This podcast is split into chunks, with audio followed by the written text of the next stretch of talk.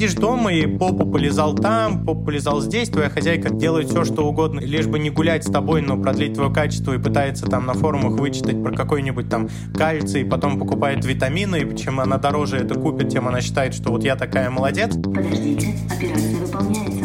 Два раза я даже открывала кредитки, потому что животное нужно было срочно вести к врачу. Заберите карту. Пару месяцев назад мы с женой пошли к специалисту по ведению семейного бюджета. И она говорит, так, сначала нужно расставить приоритеты. Какие траты на первом месте? И мы просто хором. Здоровье животных. Заберите деньги. Привет! Это подкаст Тинькофф журнала «План Б» о том, как тратить, зарабатывать и выживать в новой реальности простому смертному. Мы продолжаем второй сезон разговором о тратах, которые обычно есть у каждого из нас. Меня зовут Маша Долгополова. А я Илья Иноземцев. Напоминаем вам о том, что вы можете подписаться на нас на любой удобной для вас подкаст-платформе. А также мы будем рады вашим комментариям и оценкам, а еще, если вы расскажете о нас своим знакомым. Сегодня мы поговорим о самой милой категории трат, о тратах на животных. И меня зовут Маша, и я собачник. У меня есть собака, Джек Рассел Глаша, ей 6 лет. Когда ты сказала «я собачник», я так, знаешь, у меня рефлекс Наша мечта, чтобы о подкасте вот- делают на встречах вот этих анонимных собачников. У меня тоже собака, ее зовут Пицца. Я даже не побоюсь сказать, что ее полное имя Пицца Маргарита Делакур, ей семь с половиной лет. Ты, наверное, хочешь спросить, почему у нее фамилия Делакур. Я тебе скажу, потому что она дворовая собака, а Делакур дословно с французского так и переводится. Собака со двора. Хочу тебе сказать, Илья, что мы с тобой не среднестатистические россияне. Я посмотрела данные, и домашние животные есть у 61% россиян. И при этом кошки есть в 54% российских семей, а собаки всего в 38%. Хомяки, морские свинки, черепахи и другие мелкие животные в 3%. Вот еще один интересный опрос. Почти везде собаки популярнее, чем кошки. И исключения составили всего 8 государств, причем самой кошачьей страной оказалась Россия. Я предлагаю сразу дать слово кошатникам. Пусть расскажет, почему именно кошки и во сколько обходятся эти фабрики по производству шерсти.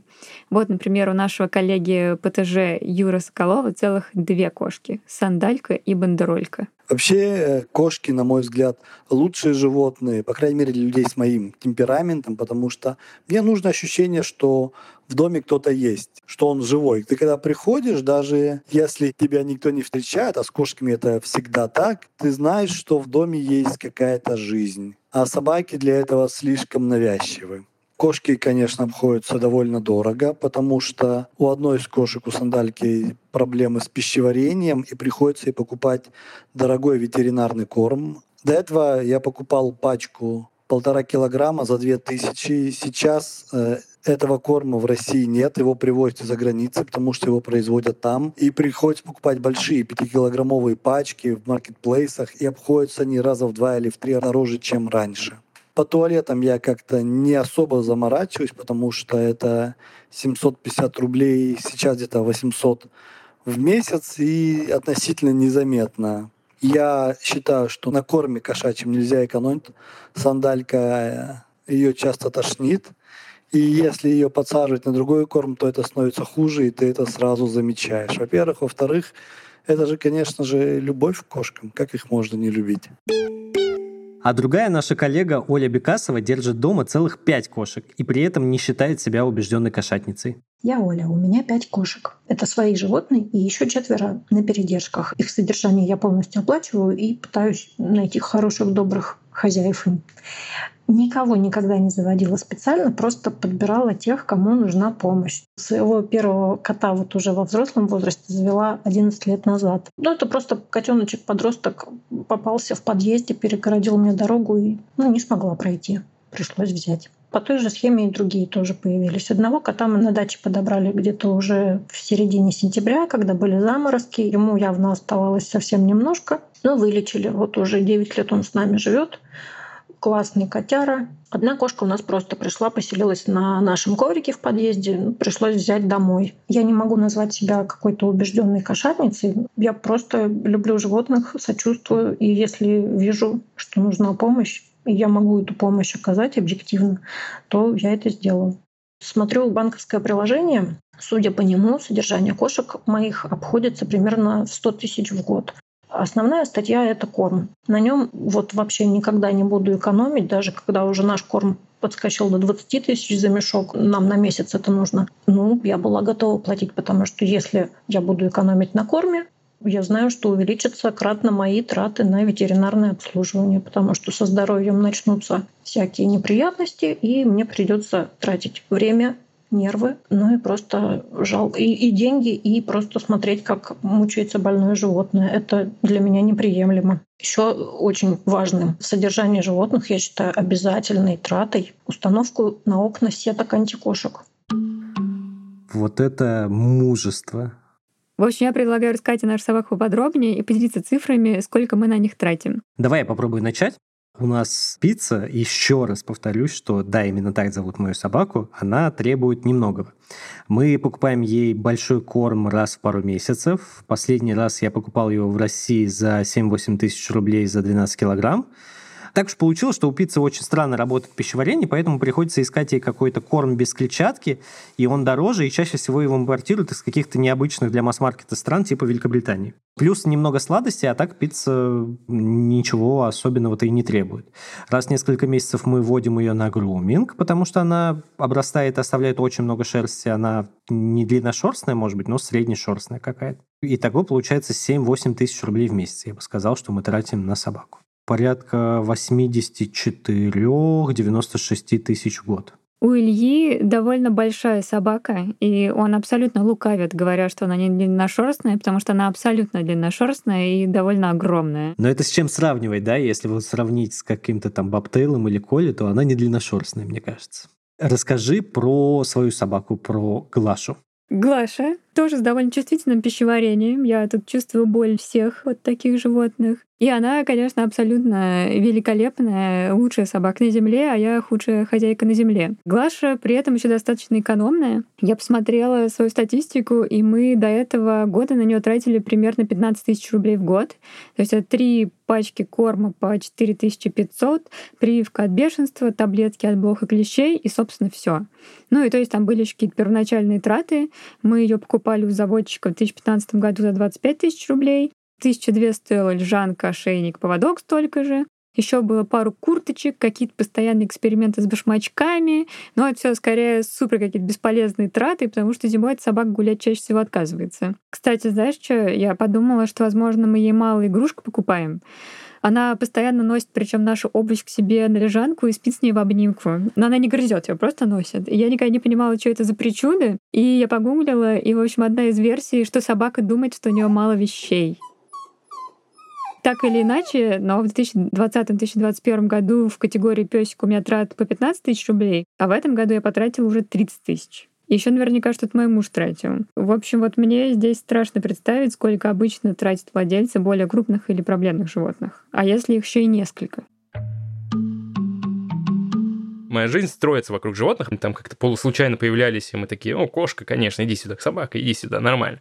Это журналист Султан Сулейманов. Султан живет в Риге вместе с четырьмя домашними животными. Двумя собаками и двумя котами. Можно даже сказать, что Султан собаку съел на сборе животных у себя дома. Мы с женой так экспериментальным образом установили, что в нашем доме четыре слота. Не может быть больше четырех животных за раз. Все началось, на самом деле, в моей жизни с одного кота. Его зовут Хасильблад, или коротко Хася, который появился еще в 2010-м, просто потому что мне тогда было скучно, и мне хотелось какую-то зверушку.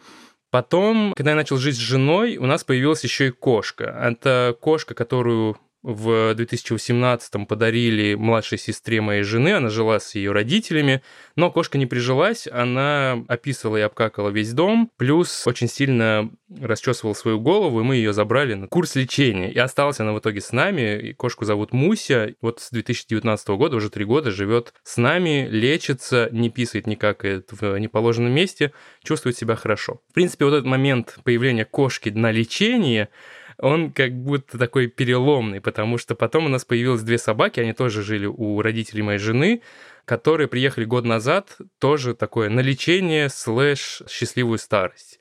Это собака по кличке Сэнди, ей уже почти 14 лет, и она прекрасно себя чувствует, но она старушка, и ей вот наш постоянный уход, наше постоянное внимание было бы не лишним. И вместе с ней приехал лабрадор по кличке Ральф. У Ральфа обнаружился рак, он умер, и у нас освободился слот, который спустя ровно полгода мы заняли еще одним золотистым ретривером, которого зовут Нильс, который сейчас живет с нами. Ему чуть больше года, и сейчас мы не смотрим на других зверушек и не паримся из-за того, что у нас там чего-то не хватает. Хотя нам пытаются пристроить ворону, вороненка. Я на самом деле очень хочу подружиться с вороной, но мы поняли, что нам некуда девать еще и вороненка, поэтому остановимся на четырех животных. Тут надо отметить, что Нильс появился у султана довольно необычным образом.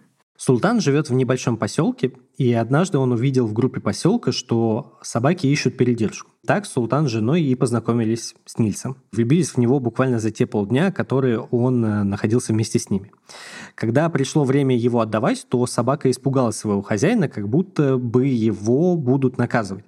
Как бы там ни было, начались переговоры о покупке Нильса. Хозяин попросил за него 3000 евро. 3000 евро, которые мы были вынуждены заплатить, потому что к тому моменту мы понимали, что ну, это не разговор про там торг, нам нужно сбить цену на породистого песеля. Это была история про то, что мы видим пса, мы понимаем, что он живет не очень хорошую жизнь, мы можем дать ему лучшую жизнь, он с нами уже прям породнился, мы его очень любим, мы должны его заполучить, даже если нам придется пойти на какие-то уступки.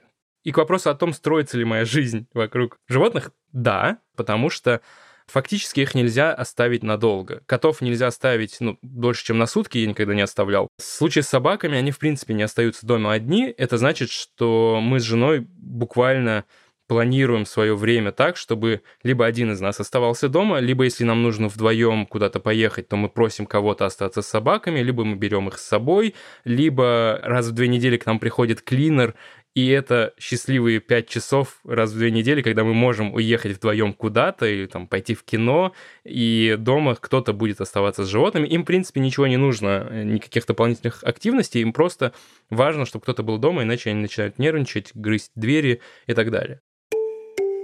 В день уходит примерно 2-2,5 часа на животных, на всех суммарно. Когда-то все эти два-два с половиной часа уходили на одного кота бедного, которого я постоянно тискал, обнимал, он просто не мог от меня. Потом появилась вторая кошка, стало чуть полегче. Сейчас, когда появились собаки, коты выдохнули, они не очень э, социальные. Когда у нас был Ральф, больной лабрадор, то жизнь вообще максимально строилась вокруг него. Он не мог далеко гулять, поэтому мы гуляли столько, сколько он может. Ему нужно было постоянно, буквально в какой-то момент, там раз в час, раз полчаса проверять уровень сахара в крови и подстраивать этот уровень сахара и следить за его поведением, самочувствием, сводит ли ему ножки, дышит ли он тяжело или легко. В общем, это все было максимально сосредоточенным уходом за псом, а дальше уже вся остальная жизнь в промежутках между этим.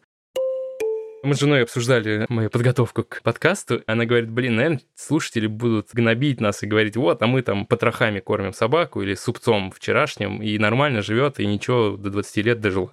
Пару месяцев назад мы пошли к специалисту по ведению семейного бюджета. И она говорит, так, сначала нужно расставить приоритеты. Какие траты на первом месте? И мы просто хором. Здоровье, Здоровье животных. животных потом наше здоровье, поесть, все такое. Но здоровье животных вот это вещь, которая может высосать любой наш бюджет, и мы ни разу об этом не пожалеем. К здоровью вернусь сначала к бытовым штукам, кормлению. На мое удивление оказалось, что собаки, я так-то не считал, съедают примерно на 110 евро в месяц, это чисто корм. И еще 50-100 евро уходит на вкусняшки. У котов уходит порядка 100 евро, потому что, с одной стороны, мы им не даем вкусняшки, с другой стороны, несмотря на то, что они едят гораздо меньше, чем собаки, им приходится сейчас постоянно давать влажный корм. Еще порядка 50-100 евро в месяц уходит на всякие игрушки, сопутствующий став для животных. Мы тут тоже в этом плане довольно расточительны, потому что как же собака без дождевичка ведь дождик идет, и она намокнет. Как же собака без пуховичка, ведь на улице минус 10, а она старая, ей нужно тепло одеваться. Итого получается где-то 300-400 евро в месяц только на кормление и всякое такое сюсюканье животными, игрушки, кормушки, миски и так далее.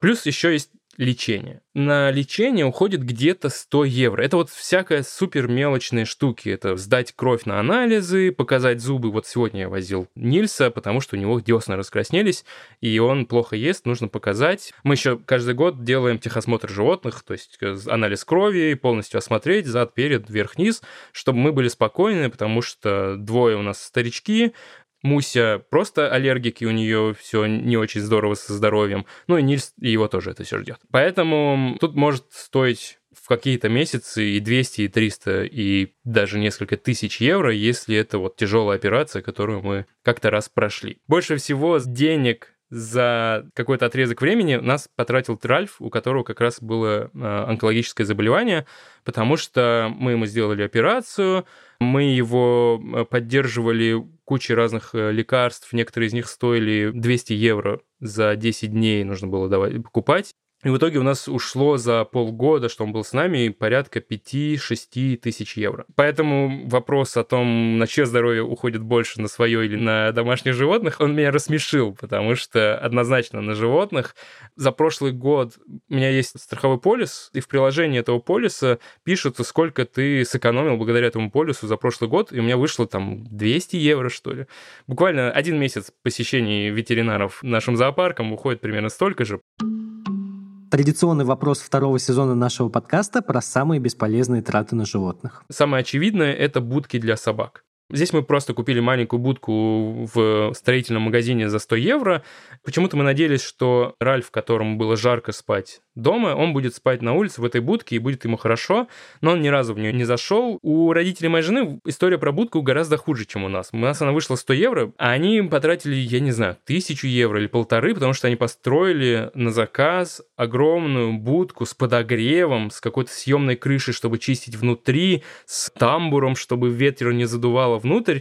Все это было сделано для Ральфа, и он пару раз там полежал, и все. Дальше он уходил спать под лестницу в обнимку с газонокосилкой, и ему там было хорошо. И эта будка так ему и не пригодилась, по сути.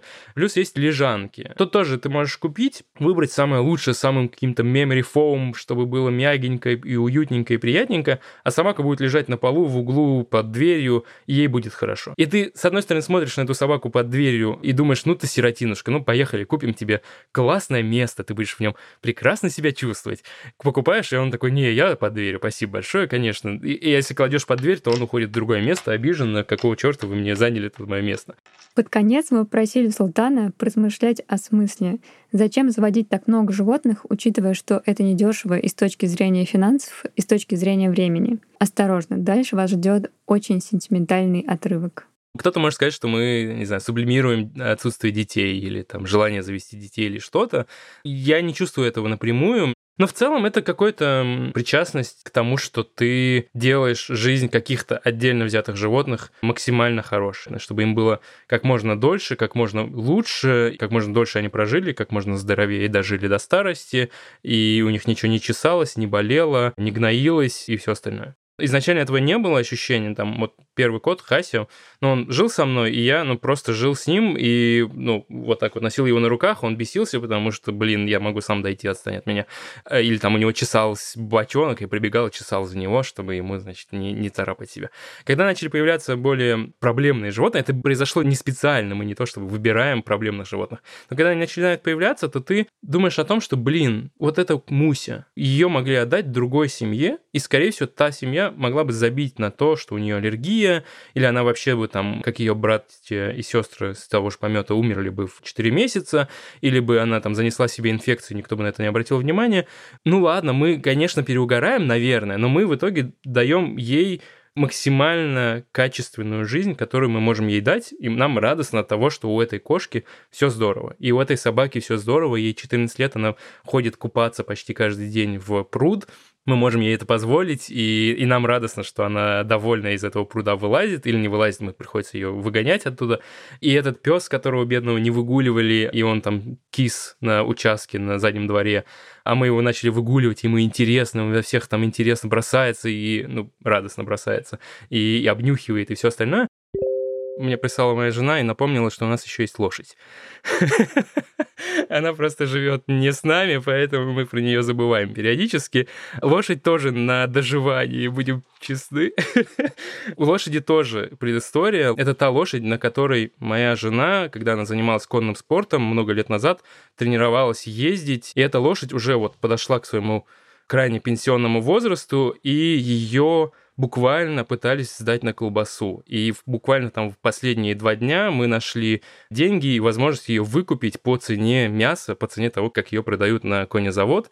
Мы ее выкупили, арендовали ей постой под Минском, и она там счастливо доживает уже, мне кажется, года два. Просто ничего не делает, она долго болела, кашляла, поэтому ее даже не заставляли возить людей. Потом начали немножечко на ней катать детей. Но в целом она живет, кайфует, в ус не дует, э, хорошо все у нее. Я вот когда такие истории слышу, то испытываю довольно смешанные эмоции. Вот как ты знаешь, я собиралась этой весной завести вторую собаку.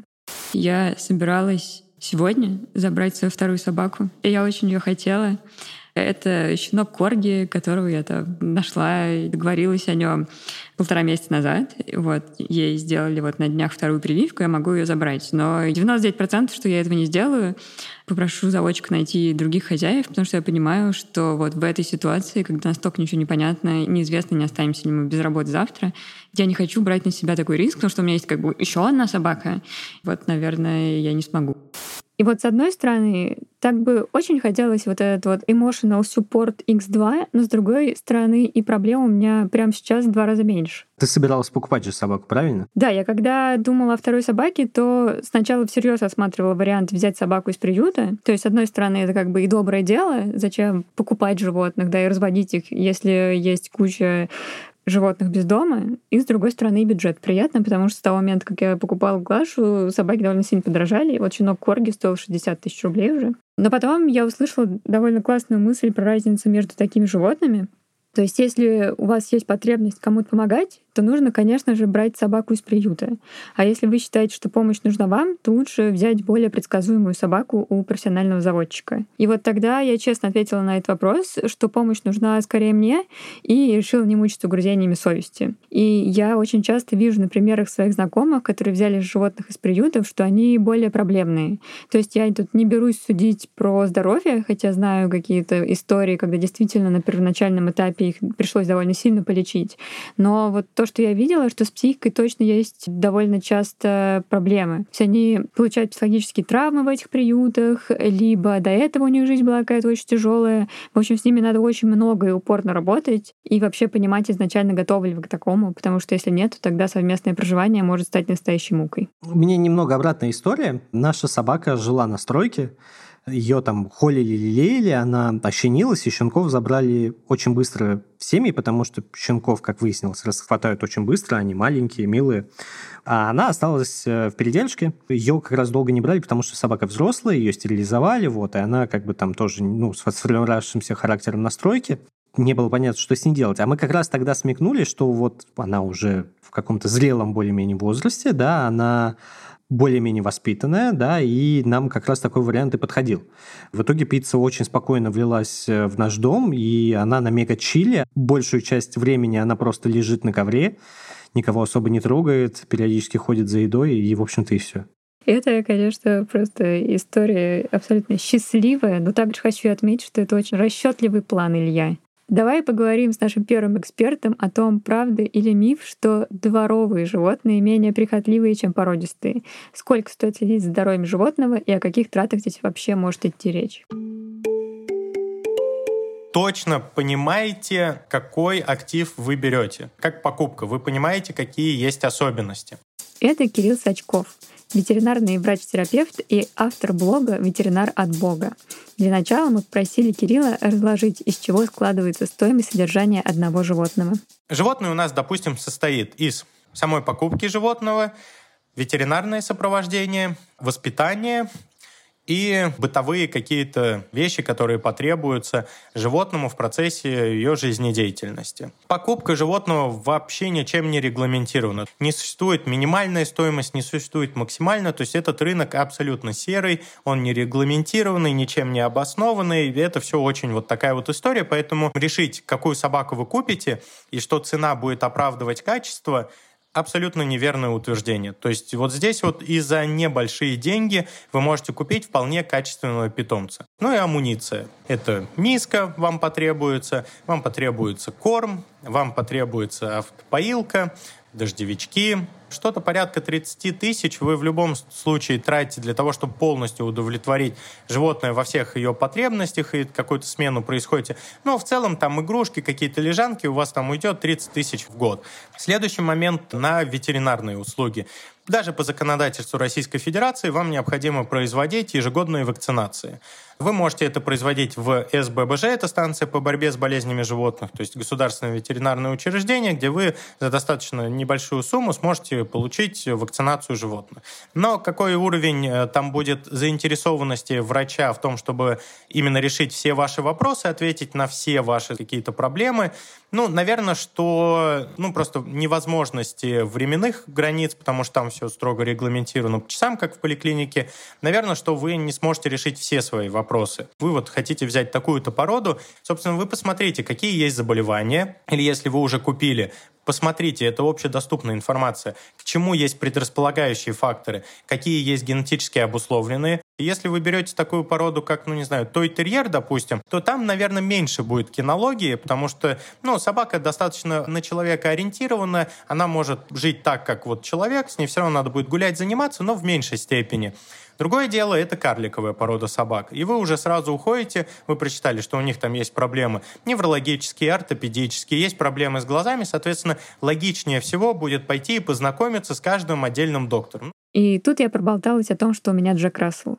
Вы взяли вот такое вот животное, которое у него два кайфа. Это жрать и бежать это не относится к собакам, которые карликовые. И хорошо, допустим, вы не потратите те деньги, которые вы потратите на здоровье животного с карликовостью, но вы тогда уходите в другую сторону содержания животного. Это дрессура, воспитание и плюс, может быть, вам потребуется беговая дорожка дома для того, чтобы она могла выбегиваться. Вы в своем ритме жизни не можете уделить Джек Расселу такое количество времени, которое есть у вас. Ну, ничего не поделаешь. Мы можем давать ему препараты, которые будут его чуть-чуть притормаживать, и он будет такой, типа, чил.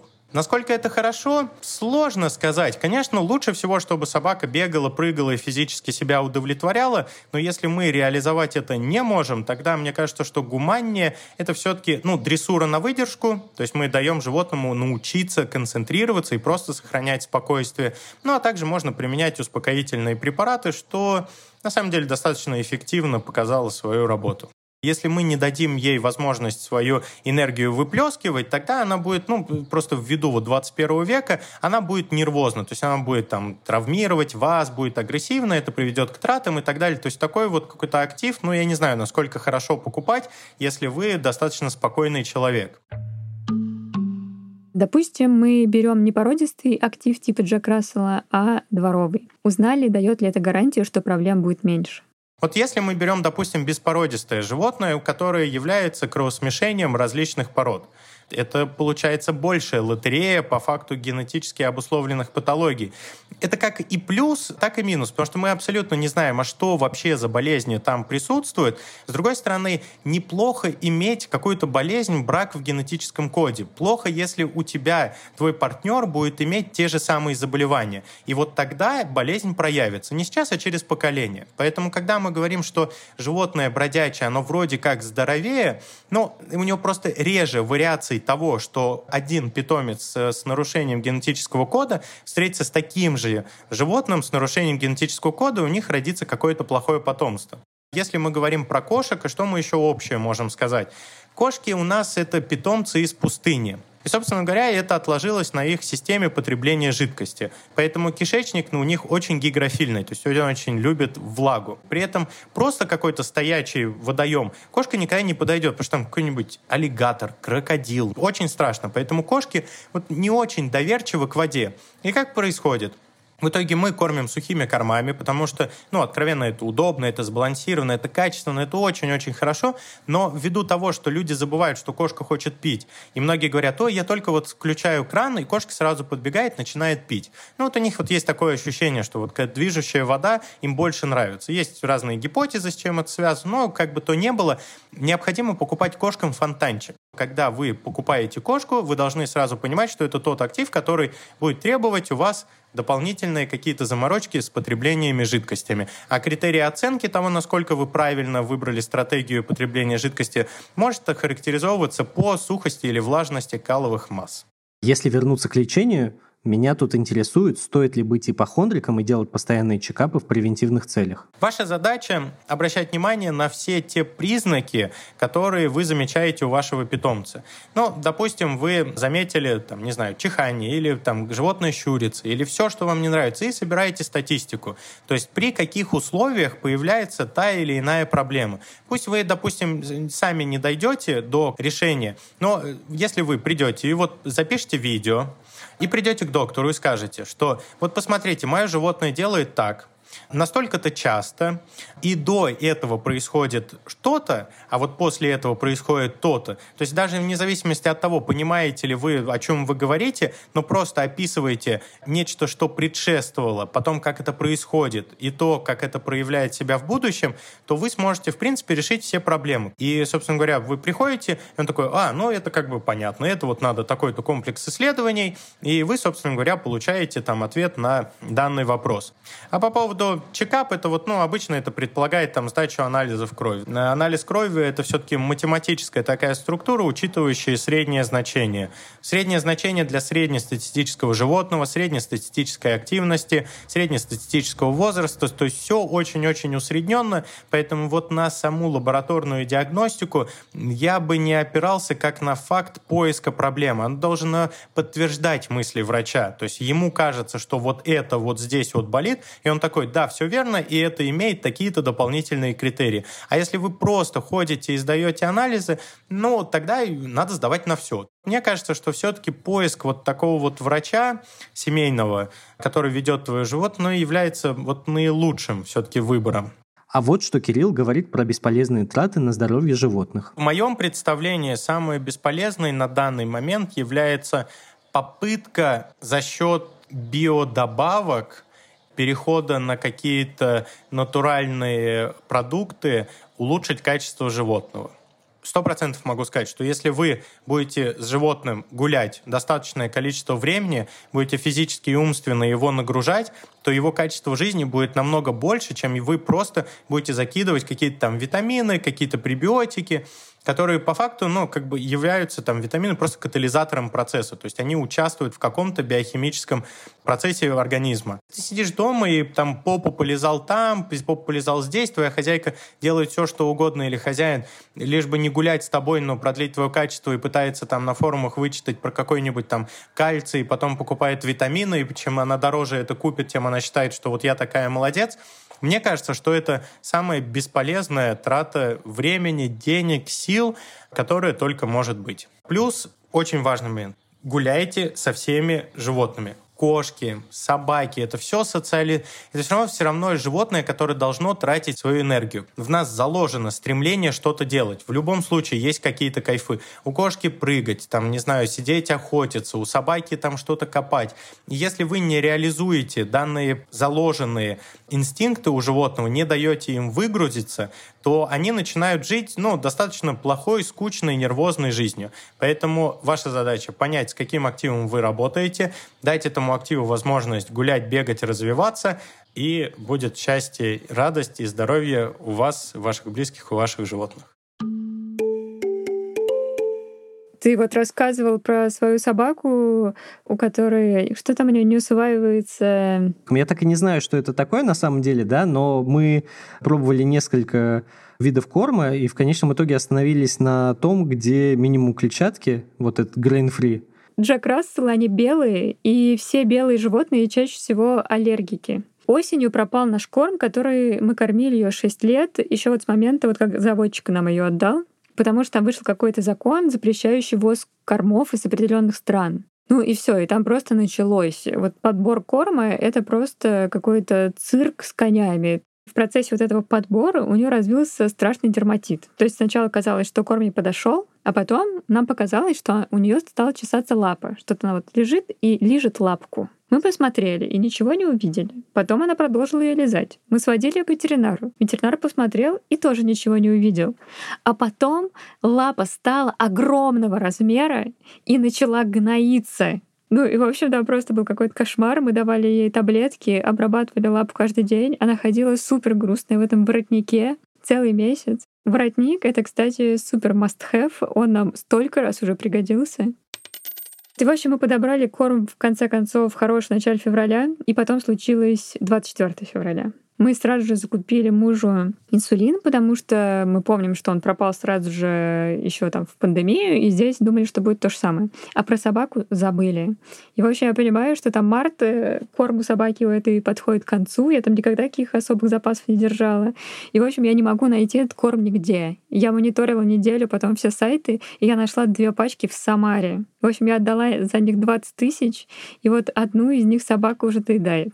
В общем, я не знаю, возможно, придется мигрировать хотя бы ради собаки, так российских аналогов кормов для собак-аллергиков просто не существует. Я про корм согласен полностью. В Москве мы реально, да, тоже сменили Корма 3, потому что сначала один закончился, потом другой перестали возить, стоимость все время росла и росла, да, то есть это вообще так странно, да, то есть убирают корм, там появляется новый подходящий, да, но он стоит там на 30% дороже, и так еще, еще, еще.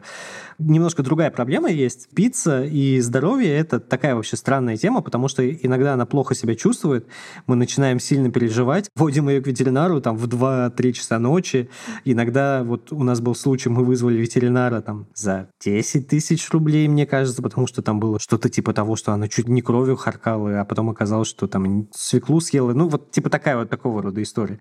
Это просто классика. Вот это ломиться к ветеринару, который принимает два раза дороже, чем в обычное время. Просто сколько раз я так делала. Но знаешь, чего я боюсь больше всего на свете? Это док-хантеров. Я не знаю, что это такое, как это возможно, но вроде как в Москве есть вот эти сумасшедшие люди, которые разбрасывают отраву по паркам. Или сардельки, начиненные гвоздями. Вот как Кирилл правильно сказал, у Джек Рассела два кайфа бежать и есть, а если можно еще одновременно есть и бежать, то вообще. И вот у моей собаки есть грешок в отбирании всякой гадости с земли. И вот я, кстати, прочитала наш чудесный бесплатный курс ТЖ про то, как воспитывать собаку. Ссылку мы оставим в описании. И выяснилось, что у меня абсолютно все это время было неправильное отношение к этому. Я сразу начинала страшно ругаться и орать, и топать ногами. И оказывается, что все это время собака думала, что я сумасшедшая. То есть она нашла такую великолепную еду. Охота оказалась удачной, а я почему-то требую ее отказаться от добычи. В общем, моя мечта — это позаниматься зоопсихологом и потренировать выдержку, и вот овладеть навыком неподбора и все такое. Я немножко спасаюсь тем, что у меня натренировался взгляд на еду в кустах, и я превентивно это все обхожу эти кусты вместе с пиццей. Периодически, конечно, этот план дает сбой, я просто не понимаю, не понимаю, почему в Москве везде лежат куриные кости и какие-то эти обертки от сосисек. Что эти люди делают с ними на улицах? Я хотел вообще сказать, что для меня вот э, зоопсихологи — это максимально сложная болезненная тема, потому что кто-то порекомендовал зоопсихолога однажды. Вот, человек пришел к нам домой, чтобы провести с нами занятия, познакомиться с собакой, но стал использовать максимально неуместные и оскорбительные сравнения. К примеру, он сказал, что мозг собаки подобен мозгу беременной женщины. Короче, когда я услышал это, я такой подумал, интересно, как человек из этого вырулит, чтобы это не было оскорбительным ни для беременной, ни для собаки. А дальше уже пошли унижения интеллектуальных способностей женщины, я понял, ну все понятно, да, это как бы, это не работает. Я верю, что бывают нормальные зоопсихологи. Давай послушаем. Любое поведение животного имеет причины, это всегда симптом чего-то большего. То есть дрессировкой мы решить проблему поведения не можем. Как если бы человек кашлял, и мы бы учили его не кашлять, вместо того, чтобы пойти к врачу и пролечить причину того, почему человек, собственно, кашляет. Это Саша Рауш, зоопсихолог и автор блога How to be Meow. Саша использует этичные подходы и учит понимать питомцев, чтобы налаживать с ними отношения. Мне кажется, что владельцев животных можно на несколько групп разделить. То есть люди, которые заводят животное себе как аксессуар, люди, которые просто случайно каким-то образом оказываются животным, завели, потому что сказали, что кошка это классно. И кошка просто там, или собака, они существуют в квартире, но человек даже в принципе не задумывается о том, что у животного могут быть эмоции, о том, что могут быть какие-то переживания, просто его кормят, например, и ну, просто сосуществует без какого-либо эмоционального контакта с этим животным. И есть группа людей, именно ответственных владельцев животных, для которых животные — это друзья. И вот последняя группа людей — это мои клиенты. Мы спросили Сашу, с какими проблемами чаще всего приходят к зоопсихологу и сколько стоит лечение. Если говорить про кошек, то это нечистоплотность, то есть котик ходит мимо лотка, это кошки дерутся, и это агрессия. Если говорить про собак, то это перевозбуждение, то есть собака ходит по потолку, собака все раздирает в доме, то есть вот какие-то такие проявления. Это агрессия к другим собакам, подбор, и еще что-то, но я сейчас не вспомню. То есть если мы говорим про нечистоплотность, то в основном это решается очень быстро, потому что часто это зависит от просто незнания людей, как обустроить туалетное место для кошки. То есть это все решается за одну обычную консультацию. Если мы говорим про какие-то психологические проблемы, где животное кусается, у него перевозбуждение, есть негативный опыт и агрессия на других животных, то это обычно 2, 5, 7, 8 бывает консультаций. Очень зависит от, опять же, ситуации, насколько все тяжело. У меня на самом деле довольно дорого стоит. То есть у меня 3 500 рублей стоит онлайн прием и 4 тысячи офлайн. Если мы говорим про вилку, то, основываясь на ценах своих коллег, цены варьируются где-то от полутора тысяч за консультацию до пяти-шести тысяч за консультацию. Самый сложный кейс — это обычно животные, у которых несколько проблем. Это обычно животные, которых взяли, допустим, из приюта, у которых очень большое недоверие к людям, есть агрессия к другим животным, есть какие-то травмы, в том числе физические, нужно еще параллельно отправлять к ветеринару и разбираться со здоровьем. Вот, была у меня кошка, мы вместе с ветеринарным неврологом над ней работали, то есть явно у нее прослеживалась депрессия, при этом эту кошку за, еще до того, как ко мне люди обратились, передавали по рукам в течение нескольких лет, потому что кошка ходила мимо лотка, и никто не мог понять, что с ней произошло. В результате оказалось, что у нее болели суставы лап, и у нее все наладилось, когда ей выписали обезболивающее. Ну, то есть спустя там несколько лет, несколько сеансов тяжелой работы, это вот было обнаружено таким вот детективным путем. Стало интересно, как вообще устроена диагностика и что из себя представляет консультация зоопсихолога. Сначала я собираю анкету, то есть у меня есть анкета с определенными вопросами, чтобы понять, в каких условиях содержалось животное, содержится сейчас, какой у него жизненный опыт. Потом люди мне присылают фото, видео всех мест обитания, какого-то времяпрепровождения с животными, чтобы понять, как животное ведет себя в естественных условиях, потому что, когда приезжаю я, не всегда животные себя ведут естественно. То есть нужно посмотреть, как, допустим, если это собака, люди там с ней гуляют, как происходят все негативные ситуации, если там какая-то агрессия, например. Собственно, потом я приезжаю, в основном на первой консультации я общаюсь, собираю какие-то данные, задаю вопросы на основе того, что мне человек рассказал, и даю какие-то рекомендации какие-то конкретные упражнения, допустим, на неподбор, то мы их сразу тренируем с человеком здесь сейчас. Я показываю, как это делать, человек это показывает мне, как он это делает, мы там оттачиваем, чтобы все было корректно. Когда человек это все реализовывает уже без моего контроля, я прошу тоже на видео записывать, мне присылать, чтобы я посмотрела со стороны, все ли человек делает правильно. Дальше в течение какого-то времени, в основном это где-то пара недель, мы внедряем те инструменты, которые я дала, наблюдаем за реакцией животного, помогает, не помогает. Если помогает, хорошо, если не помогает, то корректируем, смотрим, почему не помогает, придумываем, что можно попробовать еще. И таким вот методом подбора, собственно, работаем. Тут я вспоминаю того самого кинолога, который унижал беременных женщин и пиццу. Хочется разобраться, как вычислить плохого специалиста. Я могу точно сказать, что я бы не рекомендовала обращаться к людям, которые предлагают работу с симптоматикой, как я уже говорил в начале, то есть у каждого поведения есть свои причины. Если, допустим, вам специалист говорит, что собака лает, потому что она хочет там проявить себя лидером, и вам нужно собаке давать по морде каждый раз, когда она лает, я бы к такому зоопсихологу не, не рекомендовала бы идти. То есть это не очень корректные методы работы. Вот. То есть та же самая работа с любыми наказаниями, в том числе с корректирующей амуницией, то есть какие-то удавки, строгие ошейники, то есть это все, что работает довольно плохо и при этом наносит физические и психологические травмы собаке. То же самое касается на самом деле и каких-то околоэтичных наказаний. То есть если вам специалист предлагает брызгать кошку водой или бить ее газетой, то это не специалист, к сожалению. Ну, вот, потому что такие методы, они не работают. Если вам человек предлагает, опять же, работать с помощью испуга или боли, то это специалист, с которым я, опять же, не рекомендовала бы идти. То есть распространенный метод — это кидать в собаку какую-нибудь гремящую банку, чтобы ее напугать. Это приведет только к тревожному расстройству, собака подбирать не прекратит методы, основанные на голоде, я бы тоже не рекомендовала идти к специалистам, которые их практикуют. То есть, допустим, мы заставляем животное не есть какое-то время, чтобы повысить его мотивацию к еде. Я бы сказала так на самом деле. Если вы прикидываете и понимаете, что тот метод, который предлагает специалист, вы бы на себе не опробовали, значит, к этому специалисту идти не стоит. И очень часто бывает такое, что человеку кажется, что что-то идет не так, и это вроде как-то звучит не очень этично, но специалист начинает убеждать, что животные на самом деле они отличаются, и мозг у них работает по-другому, и нервная система у них работает по-другому, и боли они вообще не чувствуют, и все в порядке. И это звучит очень убедительно, и человек верит мозг и нервная система, и боль, все это работает точно так же, как и у людей. Поэтому, если вы понимаете, что тот метод работы, который предлагает специалист, вы бы на себе пробовать не хотели, если бы не хотели, чтобы вас там морили голодом, кидали в вас банку, значит, не идите к этому специалисту. Вы все правильно чувствуете. Ты знаешь, вот я даже могу кошек понять. Но вот всякие рыбки, вот это странно. Никита мечтает попугайчики довольно давно говорит, что он мечтает получить попугайчика на день рождения. Постоянно мне представляют какие-то тиктоки с ними, знаешь, там попугайчики ходят, это вот заложив Я знаю руки за тиктоки, спину. это просто лучшее, что может быть. Попугайчик сортирует мусор. В общем, никаких попугайчиков. Но у меня есть некоторая необъяснимая слабость грызуна. Давай дадим слово владельцу как раз тех самых грызунов.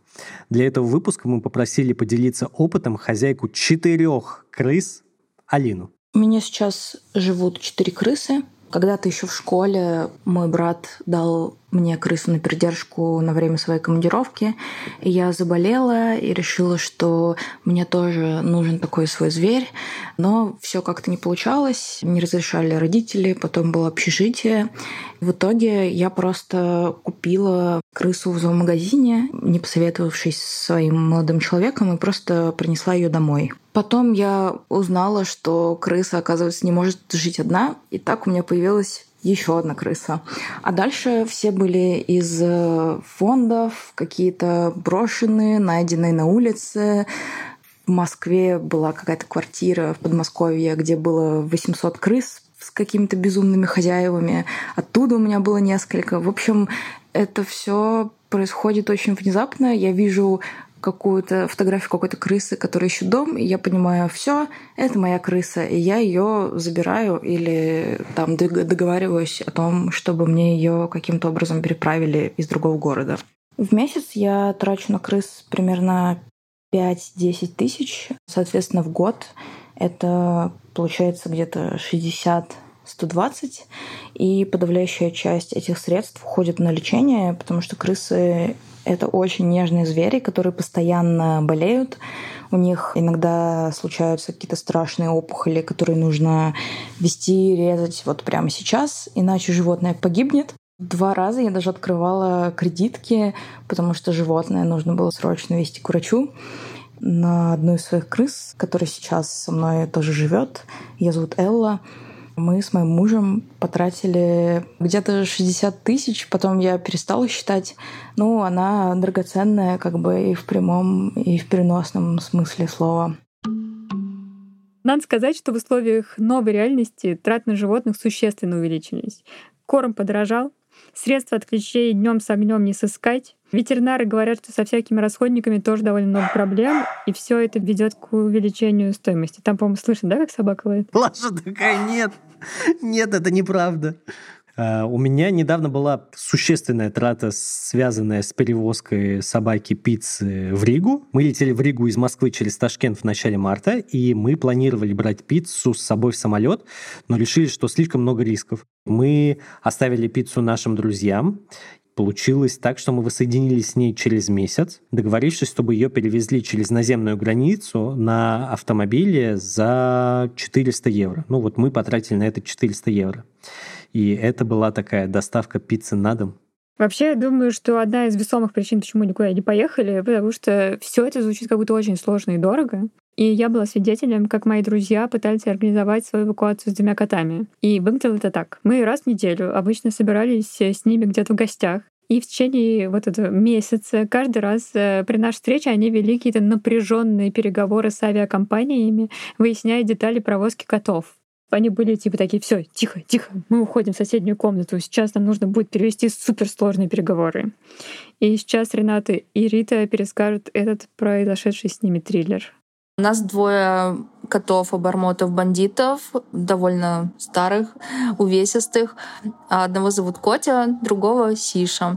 Мы пытались уехать несколько раз, потому что это было довольно скорое решение. У нас было аж целых три билета куплено, и улетели мы только с третьей нашей попытки. Для отъезда нам понадобилось забронировать вначале место для кота, в авиакомпанию надо звонить после покупки билета и говорить, что нам надо добавить в салон двух котов на каждого человека отдельно. Но можно еще сдать в багаж. Там тоже есть места, но мы не стали рассматривать такой вариант. Но в багаж точно пойдет то животное, которое весит больше 8 килограмм вместе с переноской. То есть если у вас упитанный котик или собачка, то, кажется, здесь нет других вариантов, как только отдать в багаж. После этой брони нужно проверить, чтобы был ветеринарный паспорт у животного, в нем должны быть прививки и чип. Причем чип должен стоять до прививок, не помню за какое время. Вот у нас стояли прививки, но не было чипа. Как-то я гуляла в хорошем настроении, зашла в ветеринарку, разговорилась с администраторшей и спросила, не поставите ли вы чип на заднее число, так сказать. И она, да, согласилась, и причем без всяких доплат. Еще прививки зависят от страны. В Турцию, например, нужно только бешенство, а в какие-то другие страны нужно что-то еще, это нужно отдельно проверять. С этим всем и с билетами нужно дней за пять пойти в обычную городскую ветеринарку и получить справка формы 1, кажется, она так называется, которая потом в аэропорту меняется на официальный какой-то сертификат формы 5. В общем, нужны билеты, нужно принести кота, и иногда требуют какашки. На тот момент, когда нужно было ехать в ветеринарку, у нас не хватило немножко какашек. И нам пришлось э, котину как какашку поделить пополам и выдать за Сишину. Это был анализ на глистов. Слава богу, там все было в порядке.